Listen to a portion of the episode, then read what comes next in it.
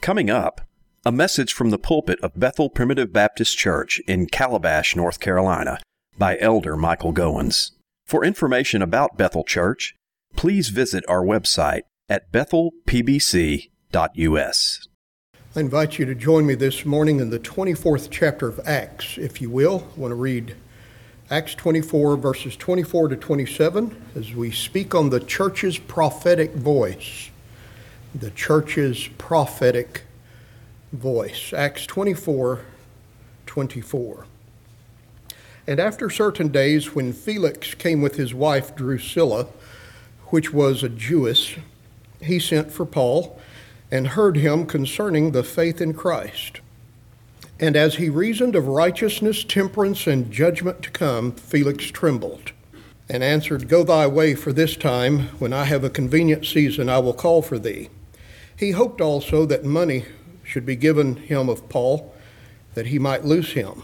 Wherefore he sent for him the oftener and communed with him. But after two years, Porcius Festus came into Felix's room, and Felix, willing to show the Jews a pleasure, left Paul bound. This chapter describes the trial of Paul before the governor of Judea named Felix. And it's an interesting legal proceeding. Tertullus, who was the uh, hired gun of Paul's accusers, brought his case of prosecution, and he spent most of his time flattering the Roman procurator.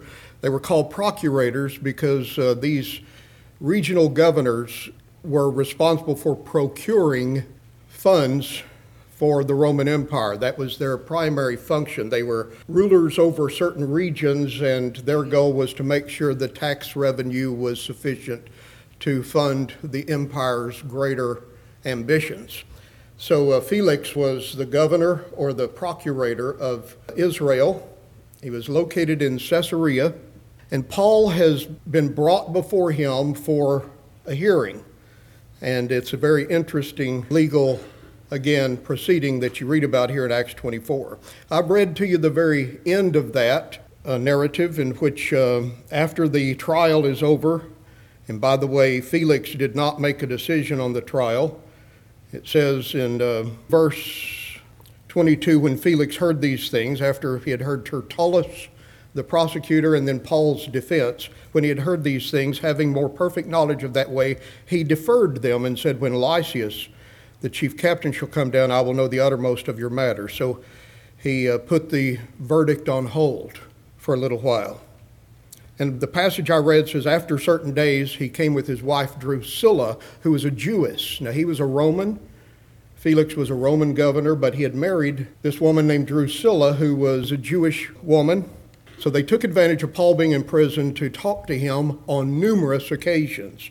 Says he sent for him often, hoping that money would be given to him by Paul that he might release him. Remember, he's procuring funds, so any way that he can get extra revenue, he is interested in doing that. But I want you to notice that Paul, it says, reasoned of righteousness, temperance, and judgment to come, and Felix trembled. And I think it behooves us to ask the question today Does the church have a message to those holding public office? What is to be our role as followers of the Lord Jesus Christ in the public square? Do we have a voice in the political arena?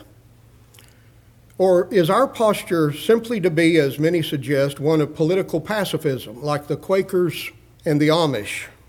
sitting by silently when it comes to those in power, saying, We are interested in another world, and therefore it concerns us very little what happens in this world.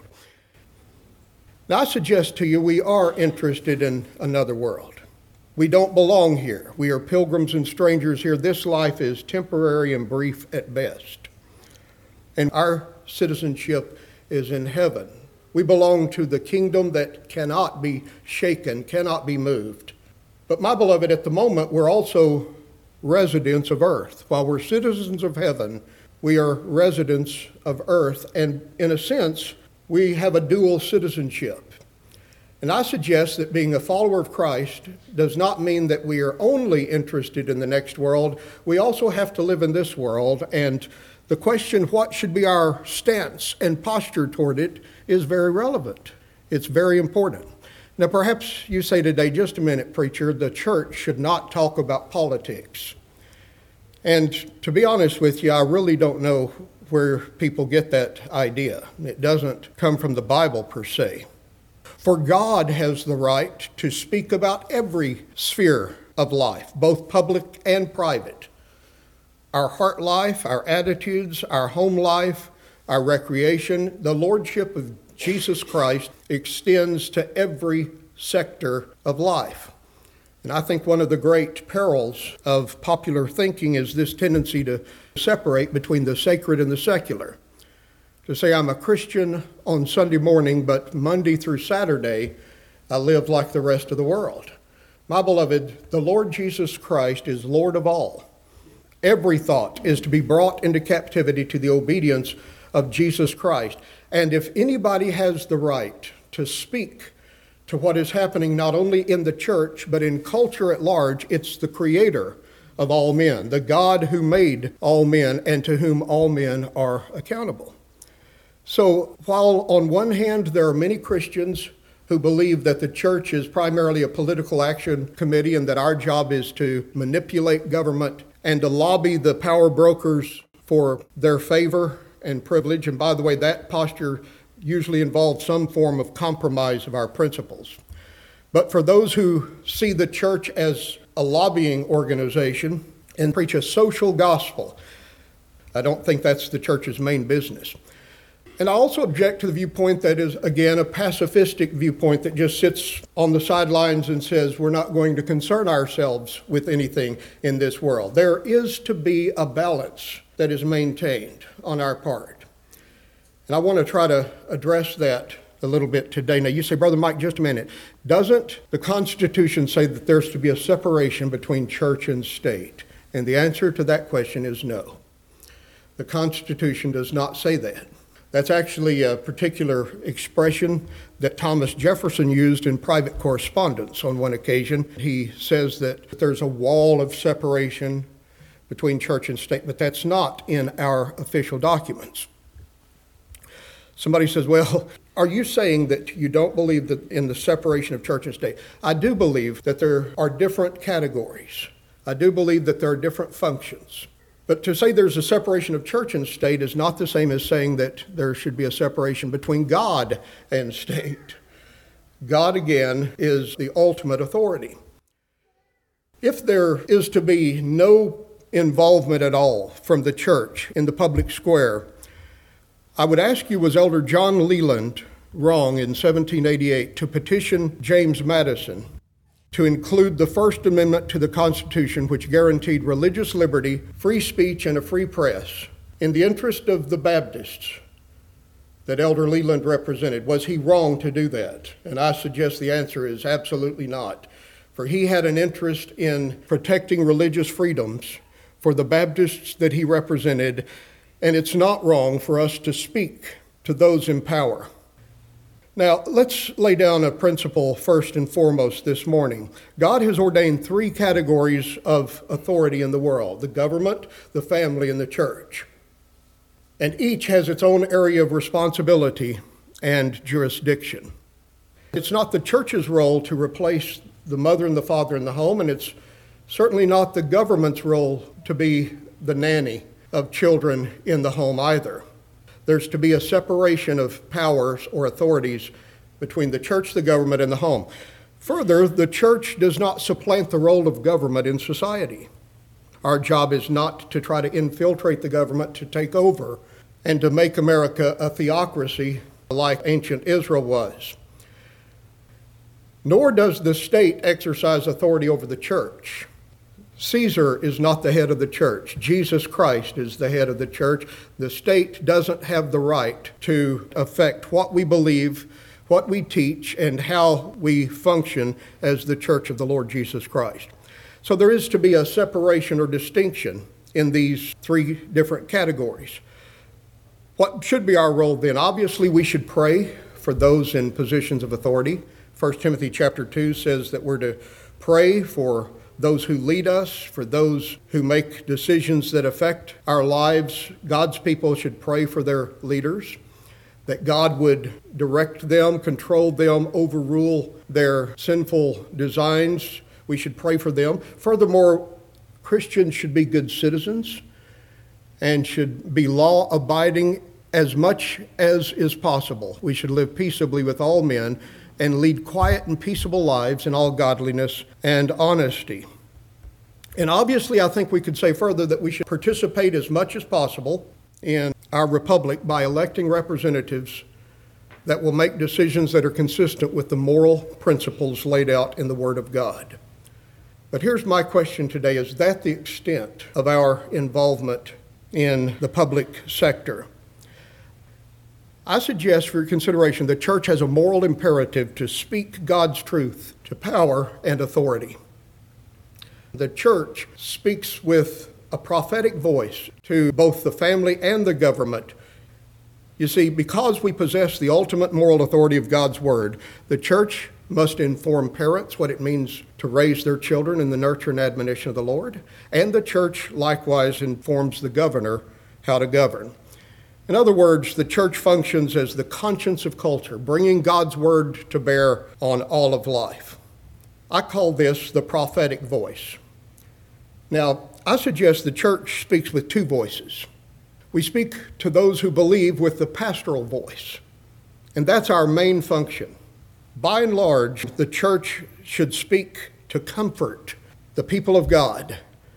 Isaiah 40, verse 1 says it like this Comfort ye, comfort ye, my people, saith your God. Speak ye comfortably to Jerusalem, and cry unto her that her warfare is accomplished, her iniquity is pardoned, and she hath received from the Lord's hand double for all of her sins.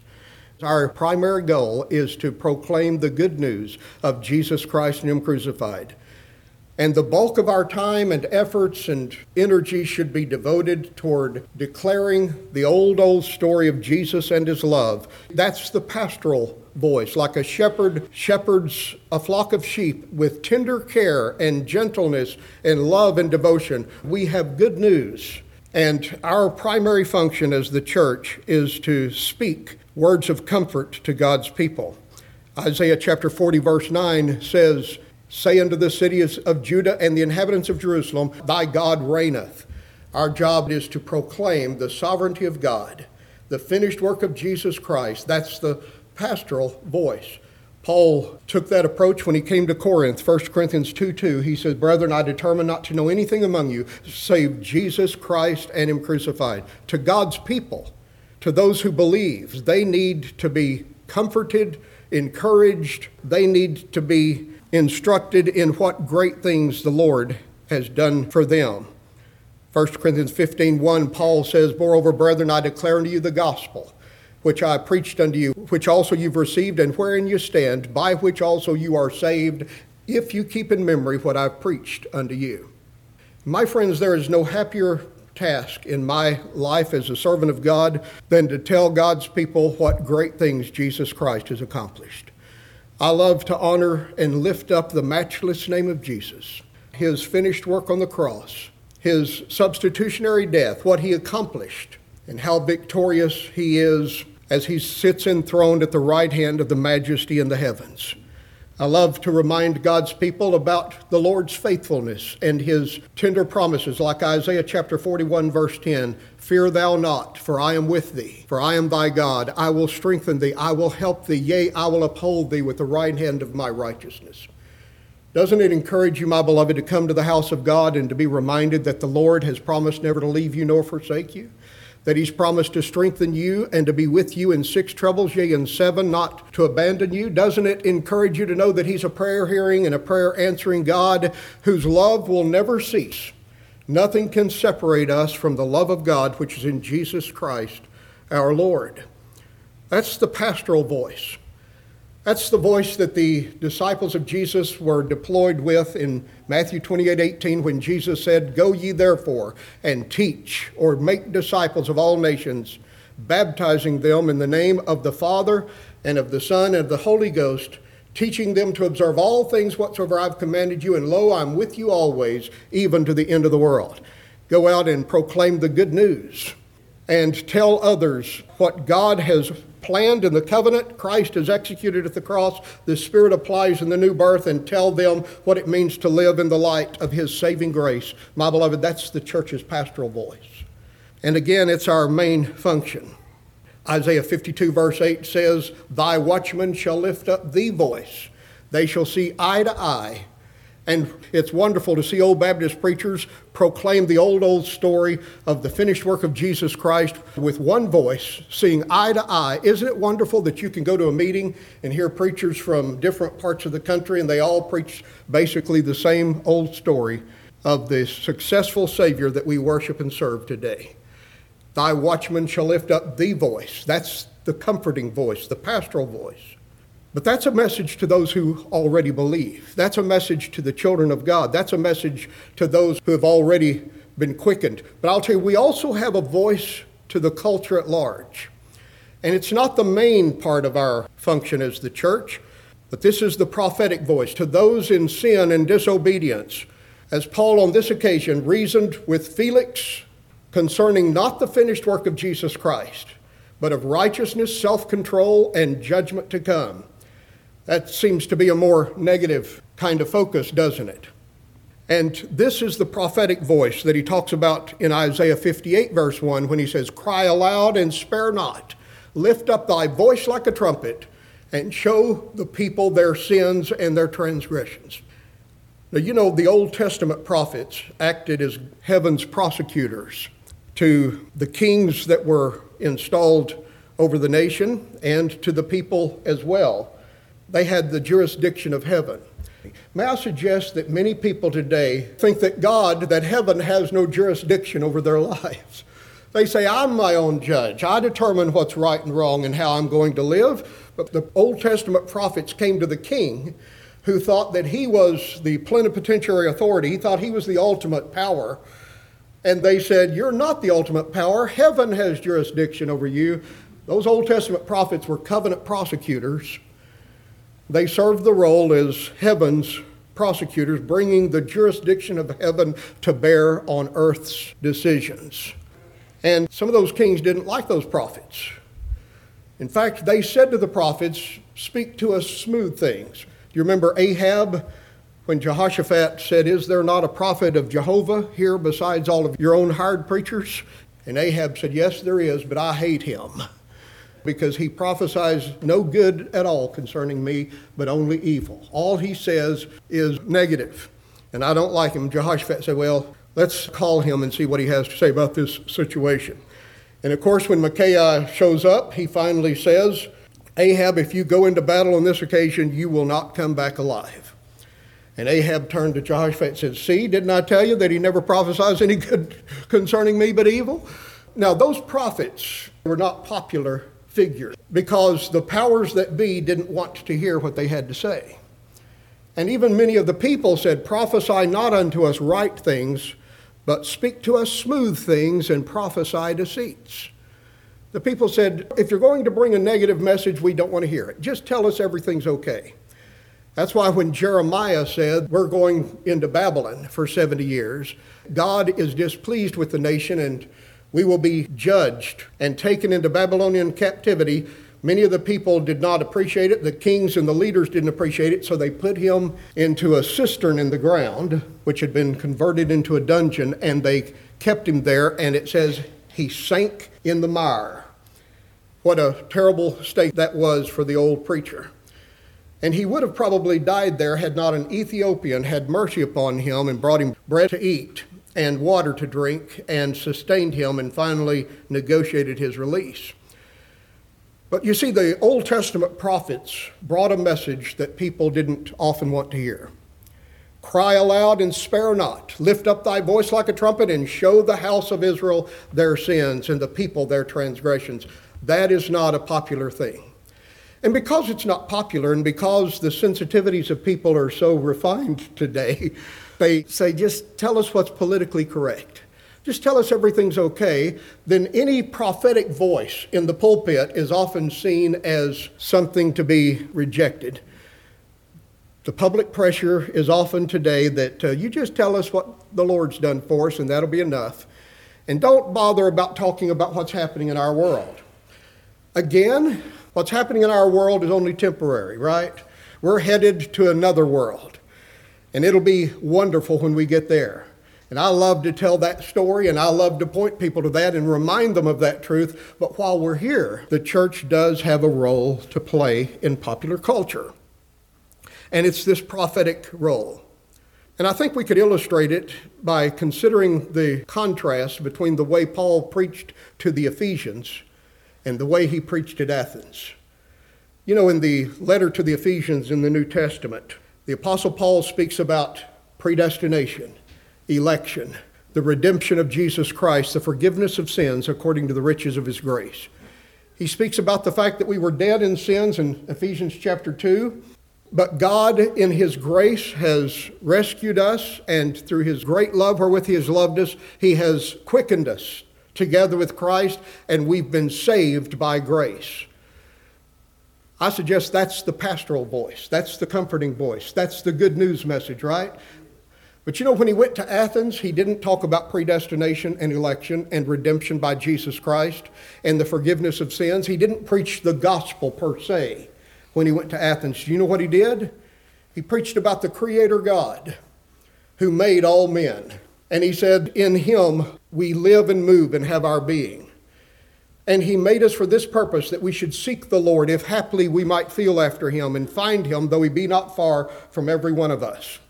And he talked about the fact that the idols of men are not idols at all. They're not gods at all. They're just fabrications of man's imagination. They have no strength. They have eyes, but they see not, ears, but they hear not, feet, but they walk not, hands, but they handle not. Neither speak they through their voice. He talked about how foolish idolatry is in Acts chapter 17 at Mars Hill.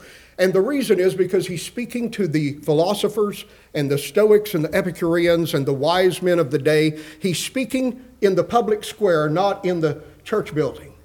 He's not preaching to the people of God who already believe and who already show evidence of a tender heart, but he's preaching, my friends, publicly. And he's speaking with a different voice. He's spoken with the calming pastoral voice to the Ephesians, but he speaks with the direct prophetic voice. Now, he's not banging his fist and foaming at the mouth and grabbing his pitchfork and threatening fire and brimstone. That's not what I mean when I say the prophetic voice. There's a very calm, reasoned delivery of the message of God's word. And here's the distinction I'm making God is every man's creator, but he's not every man's redeemer. God is everyone's creator. Every human being is accountable to him. Every human being, whether they're children of God or not, whether they've been born again or not, whether they were embraced in the everlasting covenant, God's electing grace or not. Every human being on this earth must finally give an account of himself to God, but only those who've been born again, only those who were embraced in God's covenant of redemption, and for whom Jesus died on the cross, only they will respond to the good news of salvation by grace and find hope in what great things the Lord's done for them. So, what should be our role? I say the church speaks with the pastoral voice to those that believe, but to those who are embroiled in sin and disobedience in this world, it is appropriate for us, as Paul illustrated in the difference between the way he approached the Ephesians and the way he approached the Athenians, to speak with the prophetic voice. And this is what 1 Corinthians 6, verse 2 is talking about when he says, Do ye not know that the saints shall judge the world? And if the world shall be judged by you, are you unworthy to judge the smallest matters? Know ye not that we shall judge angels? How much more things that pertain to this life? If then you have judgments of things pertaining to this life, set them to judge who are least esteemed in the church. Now, what he's doing here is he is telling the church that they don't need to go to law in order to solve differences within the congregation. So he says the least esteemed in the church have the wisdom and the spiritual resources necessary to make decisions that affect the church. That's the point that he's making. But notice he makes that point by saying, Don't you know that the saints shall judge the world and that the saints will judge angels? You say, What does that mean, Brother Mike? Here's what it means. Whenever I say the world is evil, The world is embroiled in sin. The world is headed for judgment. God is not pleased with the way that this world is operating. I'm pronouncing judgments. Am I not? I'm pronouncing a judgment on the world. You say, well, what right do you have to pontificate and to judge us? You know, when uh, Lot, when those men of Sodom knocked on his door and said, uh, Give us the men that came into you tonight. And Lot said, Do not this wickedness no, they were a rioting mob, but they were relatively peaceful until he made a moral judgment. But as soon as he used the word wickedness, they lost all control and compunction. And they burst through the door, you know, and an angel, one of the angels, shut the door. But I mean, Lot gave them his daughters. What a compromise that was. It was a, a terrible scene, but my point is that when moral judgment was pronounced, that incensed them even more. And the saints, the church, testifies that the works of this world are evil. Jesus said, John 7, verse 7, the world cannot hate you, but me it hateth, because I testify of it that the works thereof are evil. Now, the word evil, again, has moral overtones. Somebody says, well, it's probably not politically expedient. To say it's not politically advantageous or expedient and to say it's evil, you know, that, those are two different things people will say, well, you may be right.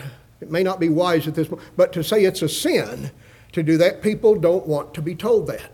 But the saints judge the world. The saints also judge angels. You say, well, who are you to judge an angel?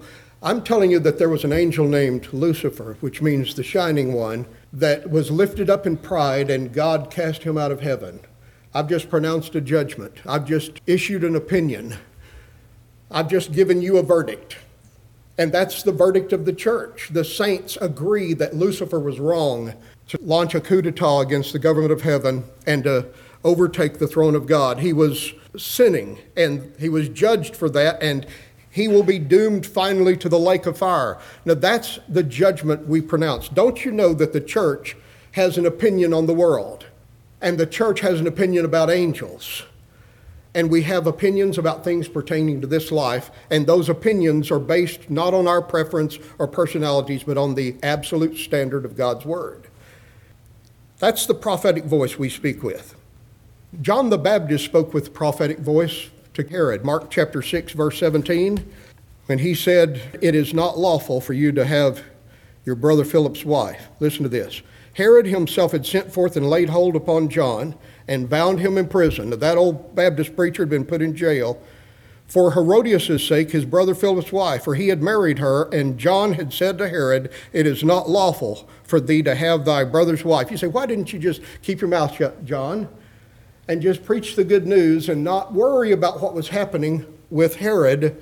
I mean, he's a government official, and you're a preacher. Does the church have any voice in regards to what is happening? In public. Well, John the Baptist said, It is not lawful. That simply means it's a sin for you to steal your brother's wife. It is a sin for you to take her.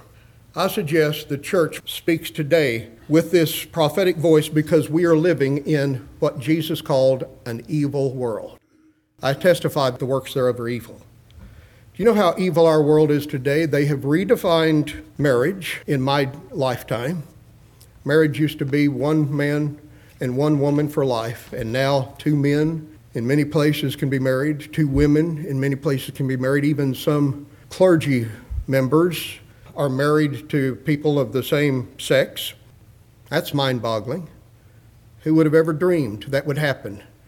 I'll tell you, the world I grew up in in the 1960s has dramatically changed. It's not the same world in many respects.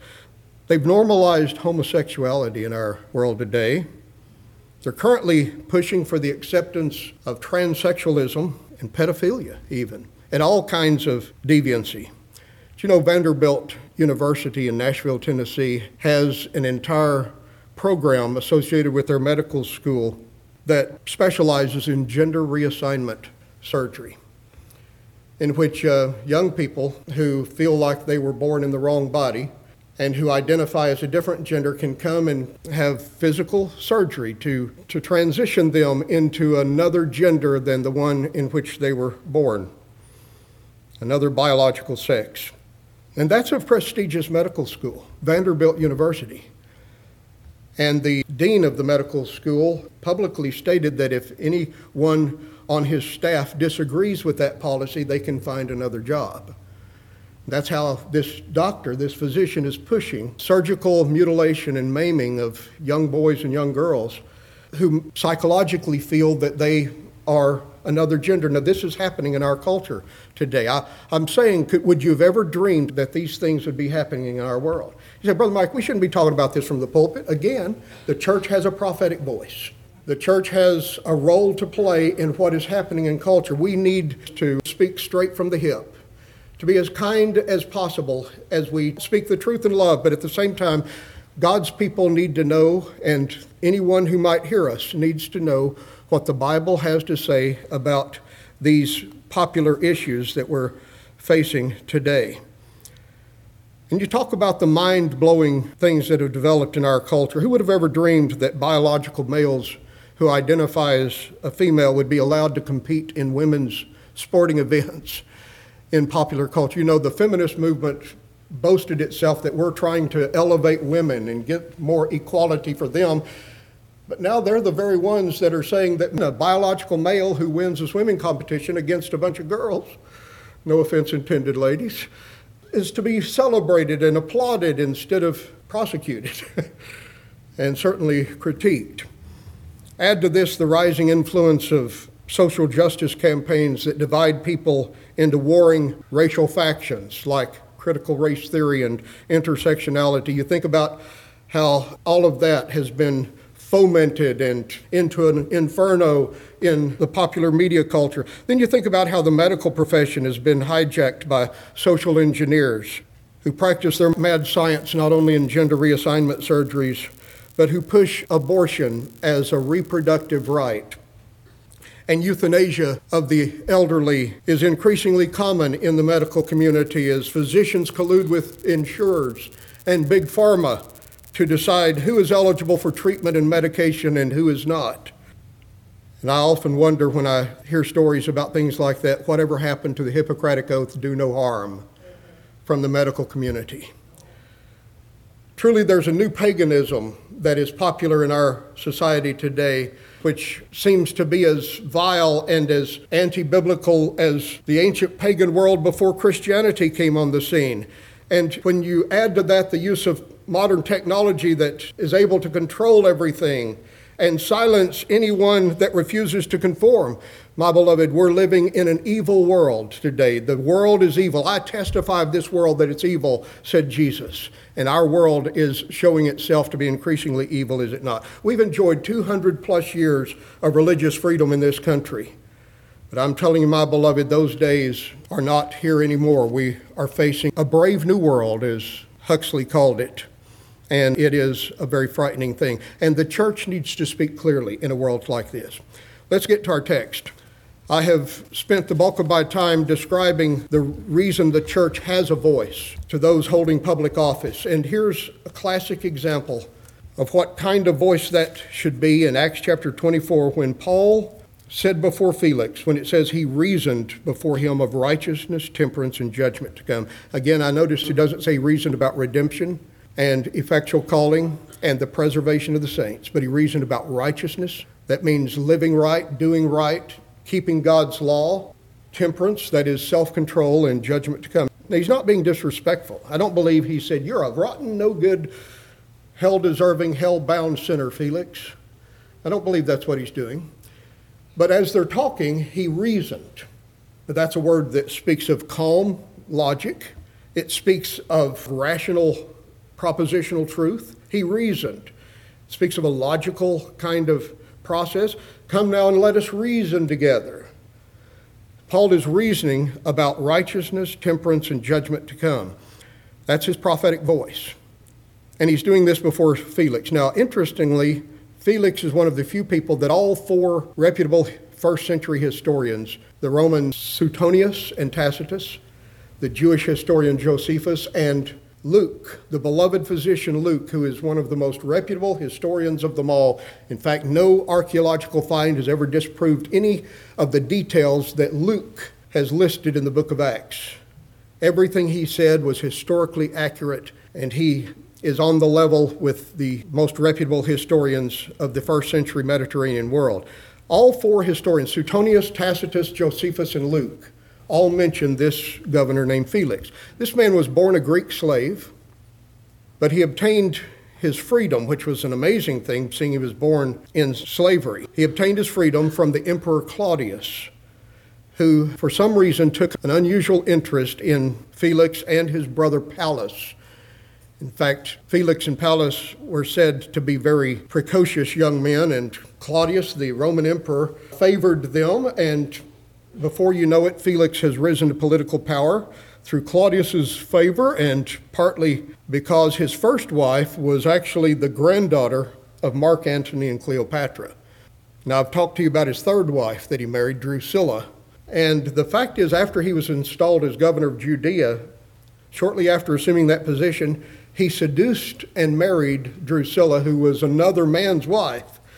She was the wife of a pagan prince he might have seen her at a ball or a party, but anyway, the new Roman governor seduced and married Drusilla and stole her from her previous husband. And Drusilla, again, was the sister of Herod Agrippa II. This man, Felix, who had risen to power very unusually, had the reputation of being very severe in quelling insurrections. He was successful at it. Anytime a Jewish mob would arise or a, you know, a little ripple of protest would surface, he would put it down. He was very successful at quelling insurrection. In fact, Tacitus, the Roman historian, says that he reveled in cruelty and lust and he wielded the power of a king while maintaining the spirit of a slave. so extreme was Felix that even Nero, when he came to power, now Nero was not a calm, gentle, kind man. But even Nero, who was nicknamed the Beast, even Nero was embarrassed at Felix's severity. And when Nero rose in the place of Claudius as Roman emperor, he recalled Felix and replaced him, as the text said in our reading this morning, with Festus as governor of Judea. I want you to notice how Paul tailored his message to this public official. He reasoned of righteousness. Now, righteousness, according to Proverbs chapter 10, verse 2, is the opposite of wickedness. Righteousness is the opposite of perversion, according to Proverbs 8 8. It's the opposite of lying, according to Proverbs chapter 12, verse 17. It's a synonym of justice and truth, according to Psalm 106, verse 3. He reasoned of righteousness, because 2 Samuel 23, verse 3 says, He that ruleth over men must be just, ruling in the fear of God. In Proverbs chapter 16, verse 12, says it like this it is an abomination to kings to commit wickedness, for the throne is established by righteousness. He reasoned of righteousness, he reasoned of temperance. Proverbs 25 28 says, A man that has no control over his own spirit, he's like a city broken down without walls. That is, he's vulnerable to the enemy attack, he's ready to be conquered. You may have heard of Edmund Hillary, who was the first man to climb Mount Everest. Hillary was asked by a reporter on one occasion why he was so interested in conquering mountains. And Hillary's response is very telling. He said, If it's not the mountain that I conquer, it is ourselves that we conquer. The goal is to control yourself, to discipline yourself. And Peter the Great, who was the Tsar of Russia, probably heard his famous quote I've conquered an empire, but I've not been able to conquer myself. How many people could that be said about in this world? Temperance is self control. You say, Brother Mike, why would Felix need to hear about temperance? Well, he had several wives. He was given to excesses in lust and all sorts of debauchery. And you think about the need for self control in our culture. You know, the word temperance was actually used when it came to the abuse of alcohol back in the day. Do you remember the temperance societies that were formed?